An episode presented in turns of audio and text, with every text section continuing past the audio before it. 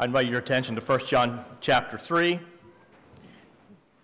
Plan to finish the second half of uh, chapter 3 this morning. The message title is Love in Action. 1 John 3 11 to 24, title Love in Action. About two and a half weeks ago, uh, Mary, Faith, and I, we went to Schaefferstown High School to do our, our share cleaning prior to first day of school. If you have children in school, you know that that's part of being a patron. It's school cleaning.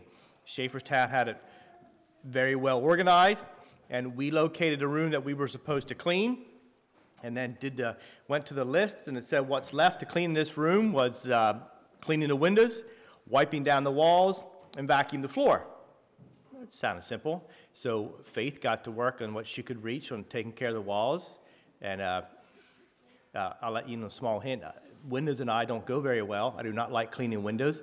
Uh, I'll wash a vehicle and it's all nice and clean and oh that'll work. And you hit, you drive towards the sun, you realize that you made a major error. So that being said, Mary got to work on the on the windows, and I headed for the, the room, got the vacuum, and started sweeping the floor.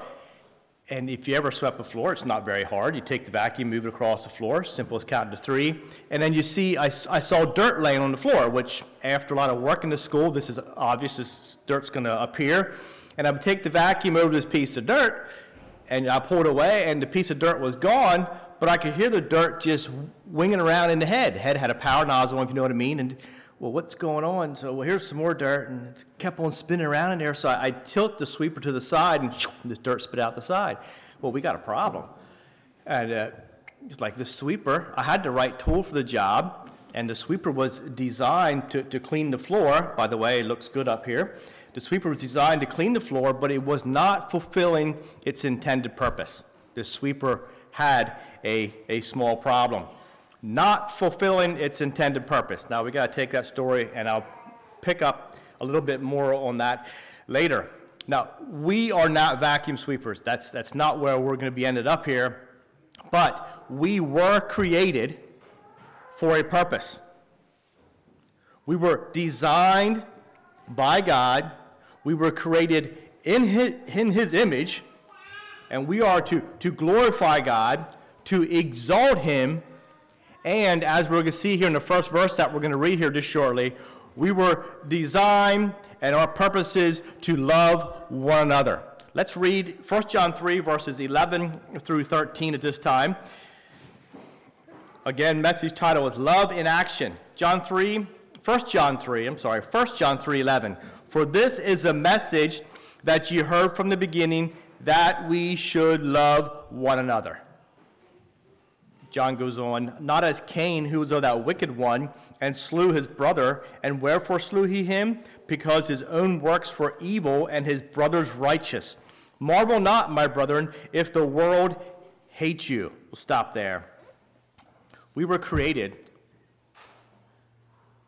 for a purpose, and that is one of them is to love one another. So, are we faithfully fulfilling our God designed purpose? One of the things we want to look at this morning is that when we follow the example of Jesus, our love for others will lead us to action. When we follow his example, the love within us will lead us to action. So, John starts off here, partway through this chapter, saying that we should love one another. And he had already emphasized this point in an earlier chapter and he also remembered uh, command of Jesus, Jesus in John 13 34. A new commandment I give you, that you should love one another. And Jesus tells us how. He says, As I have loved you, so you are to love one another. And Jesus provides an excellent example. As we go through life and circumstances arise, situations come up, trials, and relationships are strained, how should we handle this? We can always go back to the fact that to do it, respond in a way that Jesus would. Love, as being used here, is a continuing practice to love. It's an ongoing daily practice, and what it actually should be, it should be our lifestyle. So we could ask, I could ask myself the question, you could as well, as we travel through life, is my life reflecting Jesus Christ in the way that I love and treat and my relationship with others. So the basic Christian message, if you could put it that way, has not changed. We are to love one another. And yes, at times we're going to be, this will be put to test. At times you say, well, that's, that is difficult. And while we all understand that, our basic goal should be to love the brothers and sisters of the church. Our basic goal should be to have love one for another. You may have heard it said, some people think that because as Christians we talk about our personal relationship with Jesus Christ. And I don't want to downplay that whatsoever. That is very important. Uh, your, your daily time with the Lord is important. I trust you're taking time for that, and you, consider, you count that as, as very precious. So people think, well, so it's just about uh, Jesus and I. This is what really matters, just me and Christ. And I repeat, that is important. But the way we treat others and the way we love one another is what really matters to God. So the question could be asked how are we to love? And John goes on with the next verse and says, not like Cain. And he describes how Cain, Cain's life, not how he tried to love, but Cain is a negative example. We read how he is one that was not right with God. The Bible says his deeds were evil. He failed to love. He failed to fulfill his intended purpose, like that vacuum sweeper that I was talking about. Abel came and offered his offering, and it revealed to Cain, Cain became aware that, oh, I'm not giving my best to God. So instead of Cain going back and changing his ways, he, his jealous anger drove him to harm the innocent. Cain resented the fact that his brother's offering was accepted and God rejected his. We can read about that in Genesis 4. So we know these two guys were brothers. So if we step back real, just a little bit into their, their family life, I think you would agree with me that both Cain and Abel had a godly upbringing with their parents. They probably taught them right. But then it came to a point in life of decision time, and Cain, because of the process of things that happened, he made a decision that he is going to hate. His disobedience stemmed from what? It was a lack of faith. And then notice the progression. His lack of faith led him to hatred, which was based upon his pride. And then his, his, uh, the sin of hatred led him to an action against the one that he hated, which was his own brother. So here we see an example how we're not, what we are not to do. This is not how we are to love. But just to throw in a tidbit of information here love will not persecute righteousness. Love will not persecute righteousness. And we think about how relating to, to each other and how obviously we see the example there of Cain. So, in the process of time, we see Cain committed the first recorded murder. Cain didn't have that real sense of God's care and blessing upon his life. He was of the wicked one. He became jealous. He became envious of his own brother. He did not love him, he hated him, and he murdered him. So we can learn from Cain uh, that we can, what we can learn from Cain that we need to learn from some, somebody else's mistake and not to follow his example. Then in verse 13, right after talking about Cain for one verse, John comes back using the example of Cain and says, he's, he tells us, Don't be surprised if the world hates you. If we look to Matthew 24 9, Jesus speaking, he says, You'll be hated of all nations for my name's sake. So this is going to happen. Marvel not, brethren, if the world hates you. And what happens is righteousness provokes hostility in those that belong to Satan. And we see that clearly in the life of Cain and Abel. The world will despise the child of God. And the reason is upright uh, people make the unrighteous aware of what they, what they are doing and their immoral way of living. And that was clear with Cain. So Abel brought his offering, and the Lord accepted it. And it made Cain aware that, oh, I'm not accepted here. I'm not doing what is right. And it's the same way in the world today. So don't be uh, surprised if the world hates you. People are going to, uh, the world are going to see something in the life of the Christian that they do not have. And Cain could have stood back and said, Whoa, I'm wrong here. I need to bring up my best. I need to do my part.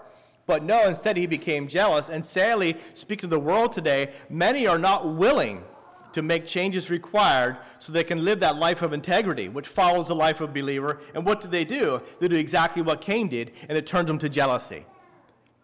So, brothers and sisters, just be careful. What the world does not appreciate what you're doing, remember, this started many, many years ago. So, when we see the, this scenario, I'm convinced we can clearly see why the Lord tells us to love one another. Even we face a time when it's the hardest to love.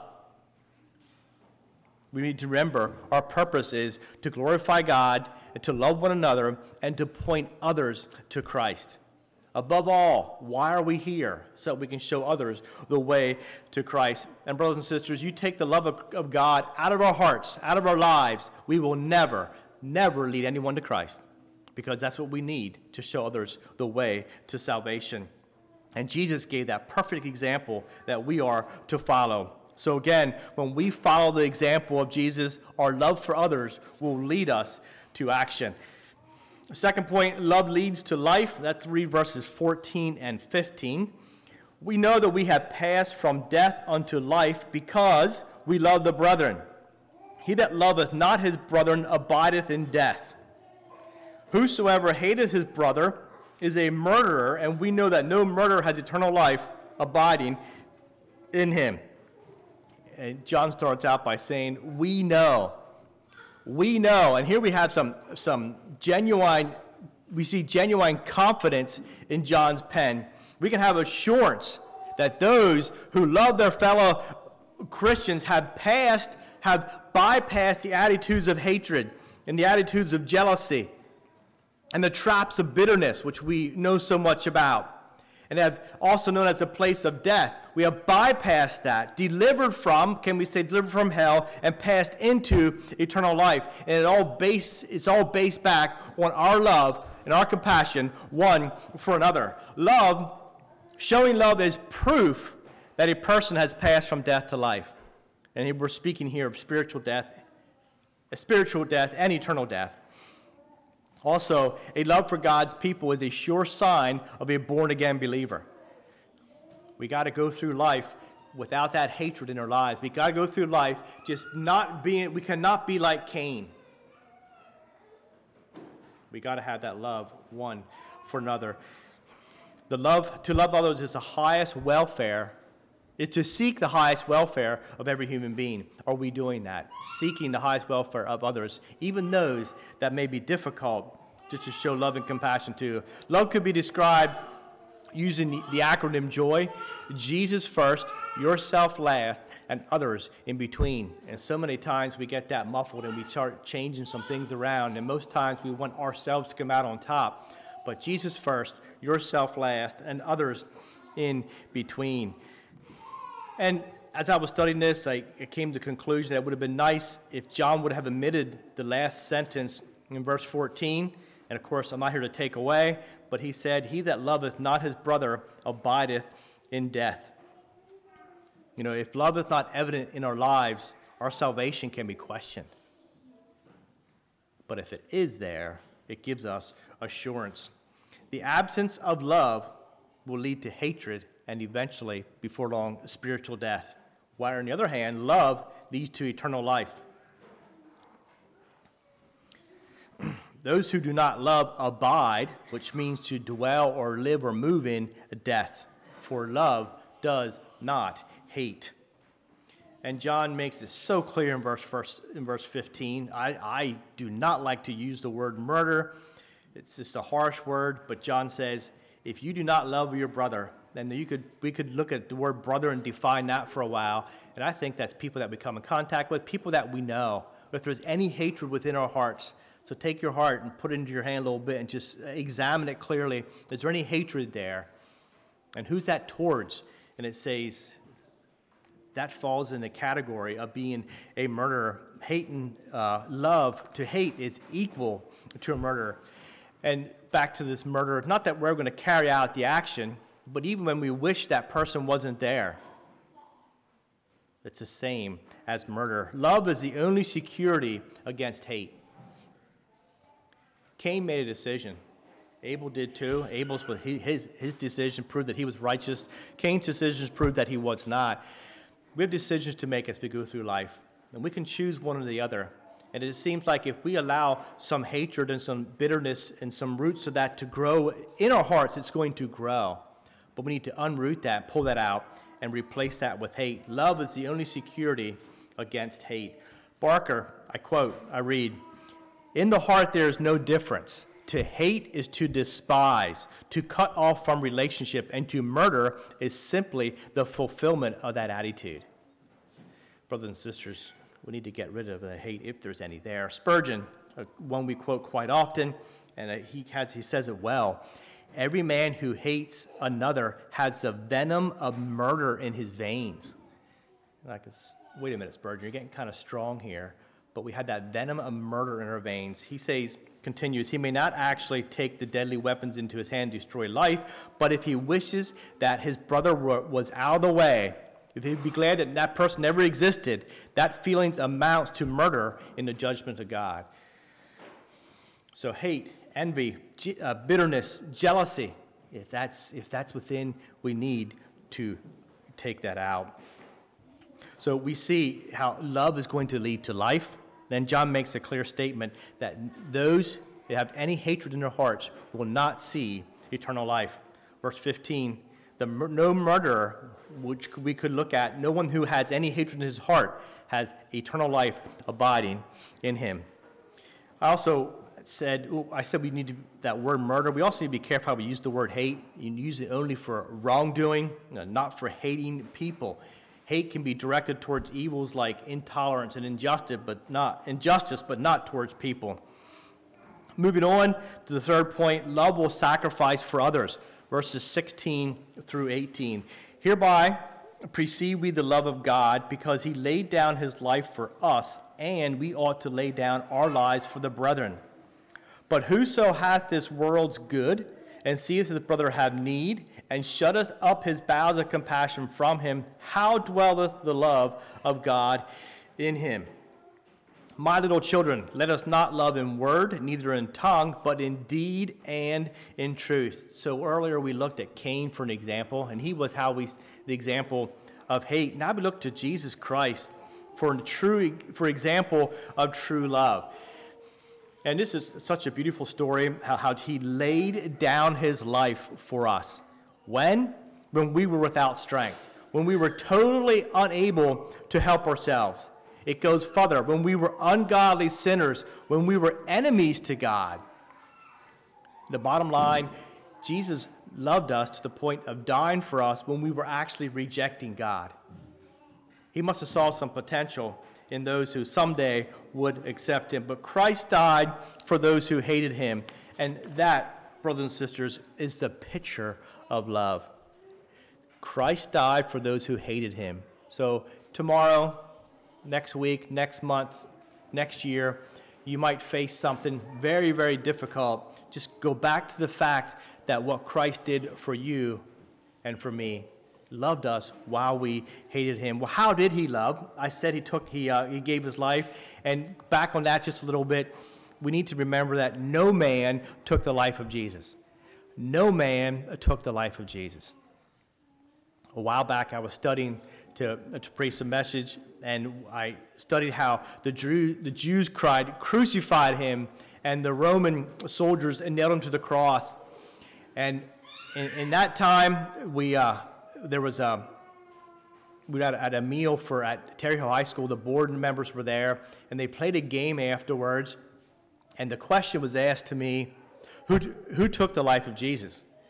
And I repeat, I was just studying this and how the Jews cried, crucified him. And it was actually the Roman soldiers that, that took Jesus and they put him on the cross and drove. And I was thinking about that, and I gave the wrong answer. You can about imagine what I said. And to this day, I remember that. And it's very embarrassing because I said, well, I said the Jews cried, crucified him, but the Romans actually crewed him, uh, killed him, nailed him to the cross. And the, and the person that was having the quiz said, no, actually, Jesus gave his life. No man took it.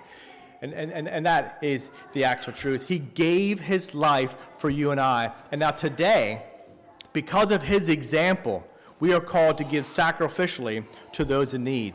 Because of the example that he set for us. It's such so beautiful how John laid this, this, these verses out. When I started studying here in First John, one of the commentators I was reading said how John will jump from subject to subject. And he does that a good bit, but first he talks about Cain, and then he talks about Jesus, and it ties together so well. True love is known by the expression of itself in outward action. So it'd be like Jesus said, you know, someday I'll give my life for you. You know, he, he could, could have said that, but he went to the outward action and he gave his life for you and I. And today, I believe we are called to reproduce, if that's where we can use, Christ's self giving love in our relationship with others. When we follow the example Jesus set for us, it will leave us, our love will, call, will lead us to action. And yeah, we may never actually have to lay down our life for others. Excuse me, but there's some less dramatic ways we can demonstrate genuine love. Are we that kind of a person? Then he paints a picture in verse 17. And what I see here is one man had what another desperately needed. But he said, No, I'm not going to give you any. He refused to lend aid. Kind of like that vacuum sweeper I talked about failing to fulfill its intended, purpose. I, I will not give you that.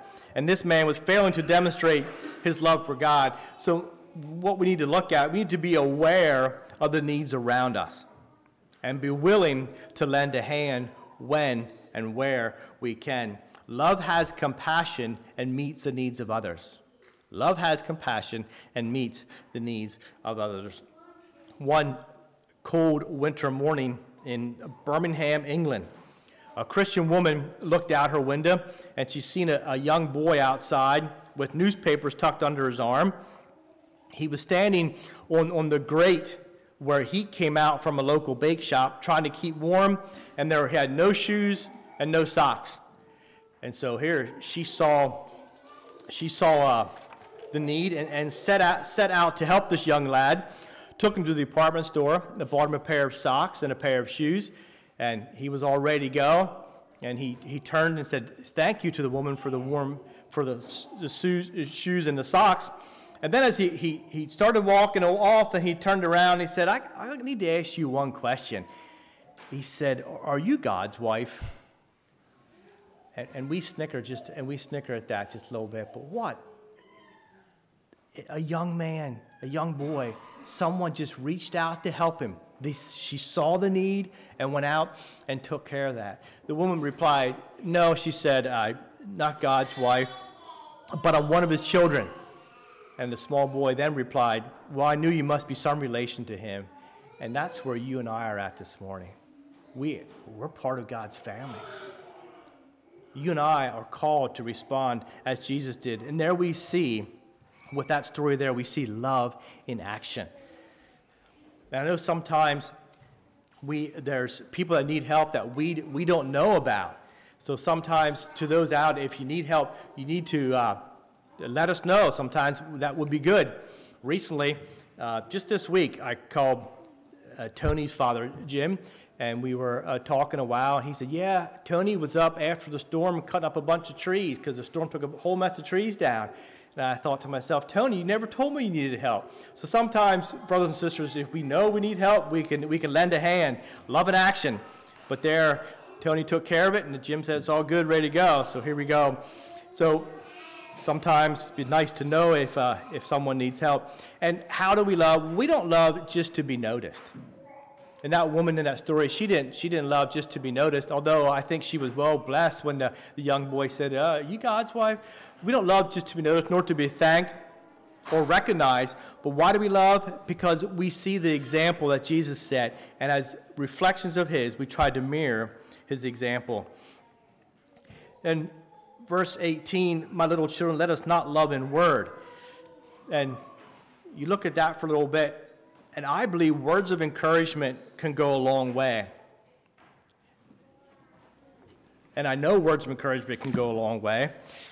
Our bulletin encouragement costs nothing, yet is priceless. It can transform a heart full of worry into a heart full of joy and strength.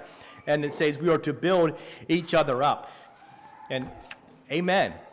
Words of encouragement go a long way. Verse 18 Let us not love in word, neither in tongue. And let me back up. Let's be encouragers. But it says, verse 18 continues and says, but in deed and in truth. We need to go maybe to the second level and extend our love to a higher level. And as, mani- as we manifest our love in action. So it's not just merely a matter of speech, but it's also performance that counts. Many of us run full schedules, but if you want to, want to be, feel blessed, truly blessed, take some time out of your schedule and go help someone else with theirs. I keep myself very busy on Saturdays and continue and consider my time at home very precious, but true blessings come when we can, I can lay aside my quote projects and go help someone else with theirs. When we follow the example of Jesus, our love for others will lead us to action. Point number four love produces confidence, verses 19 through 22.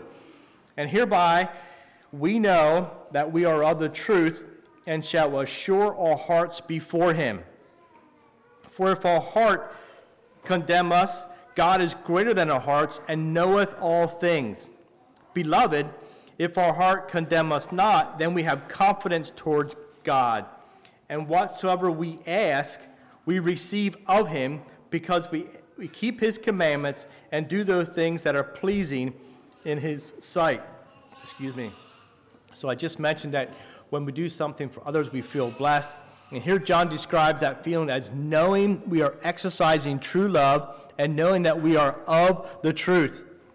The testimony that we're of the truth is if we obey the truth, are we following the truth? We taking God's commandments and applying them in our everyday life. It shows that we have the same interest for our brother's welfare that we have for our own.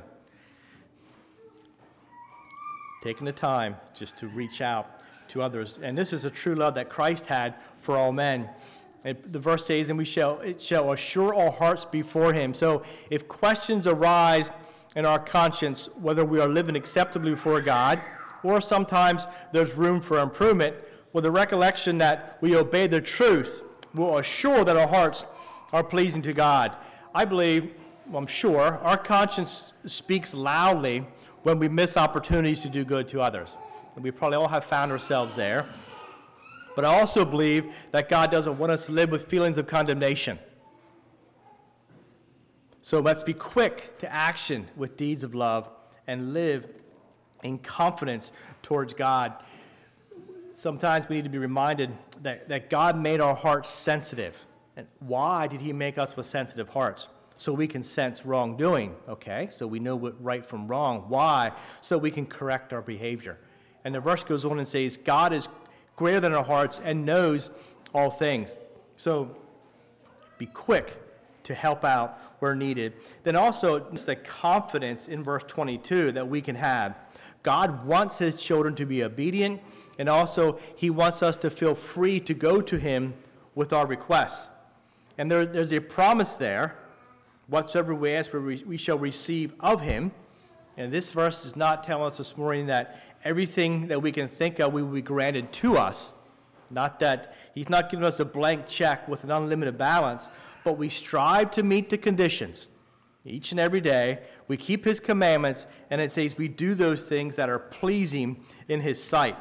Back to our conscience. We know what pleases God, we know what doesn't. We know what is right, and we know what is wrong. But our goal is to do those things that are pleasing. And our hearts should be, we should be living so that our hearts are tuned in a way that we want to please the Lord in everything that we do and everything that we say we look at it and our love for others combined with our love for God, what's going to happen? If we have a, a, love in our hearts for God and a love for others, what's the end result? And it's going to drive us to live in a way that pleases God. Exactly what we see there in verse 22. We do those things that are pleasing in His sight.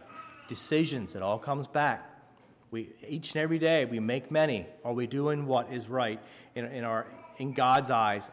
And it starts, just continue to think about the ball and the circle that continues to roll. It starts with our devotion to God. Then we're, we, we're obedient to his commands. So we're beginning the circle. And then uh, we have a desire to please him. And we love others. and we do what is good and right and say the things that please Him, And it continues and it completes the circle and over and over again, day after day. This should be our lifestyle, just to have that kind of mercy and compassion to others. And the point number, the fifth point, love leads us into the presence of Christ, verses 23 and the last verse 24. And this is His commandment that we should believe on the name of His Son, Jesus Christ, and love one another as He gave us commandment. And he that keepeth his commandments dwelleth in him, and he in him. And hereby we know that he abideth in us by the Spirit which he hath given us. We started in verse 11 with the command, and now here in verse 23, we see another one believe in Jesus Christ and love one another. Is there only two? Well, it's two main ones there to believe in Jesus Christ and to love one another. Back out. What does it mean just to believe in Jesus Christ? Do you believe in Jesus Christ? What, what, what does that entitle? What does that mean? Does it mean that uh, the belief in Christ is, is, a sense of trusting in Him, relying on Him, and clinging, clinging to Him? What does believing in Jesus look like to you? It's not about intellectual knowledge or understanding, folks, it's about trust. I, like, I think it's when we are willing and are actually are able to lay aside our personal ambition. So this is me, this is how I would like things to go. And we take that and we lay that aside. And then instead, in the place that we place our complete being in the care and protection of Jesus Christ. And then we take it to the final step and knowing that we have no reason for fear. We talked a little bit about, about faith in our Sunday school class this morning. How Hannah, after she prayed, uh, she went home and her, and her countenance was not sad any longer. Why? Well, her face said, God's going to take care of this. It's all good. Is that where we are at? Regardless of what we are facing, we can say, I believe in the Lord Jesus Christ, and all things work together for good to those that do. And then we, we compare our belief in Jesus Christ to the love for one another that he's, that he's asking us here. And the level of love that we see here that we, is, we can only show by, through our faith and belief in Jesus Christ. Apart from that, it's not possible. So the better our understanding of Jesus Christ and the stronger our relationship with Him, what is the result? It's a higher level of love that we'll be able to show to others. So it starts with first we believe in Jesus Christ, and then our love for others will be put into action.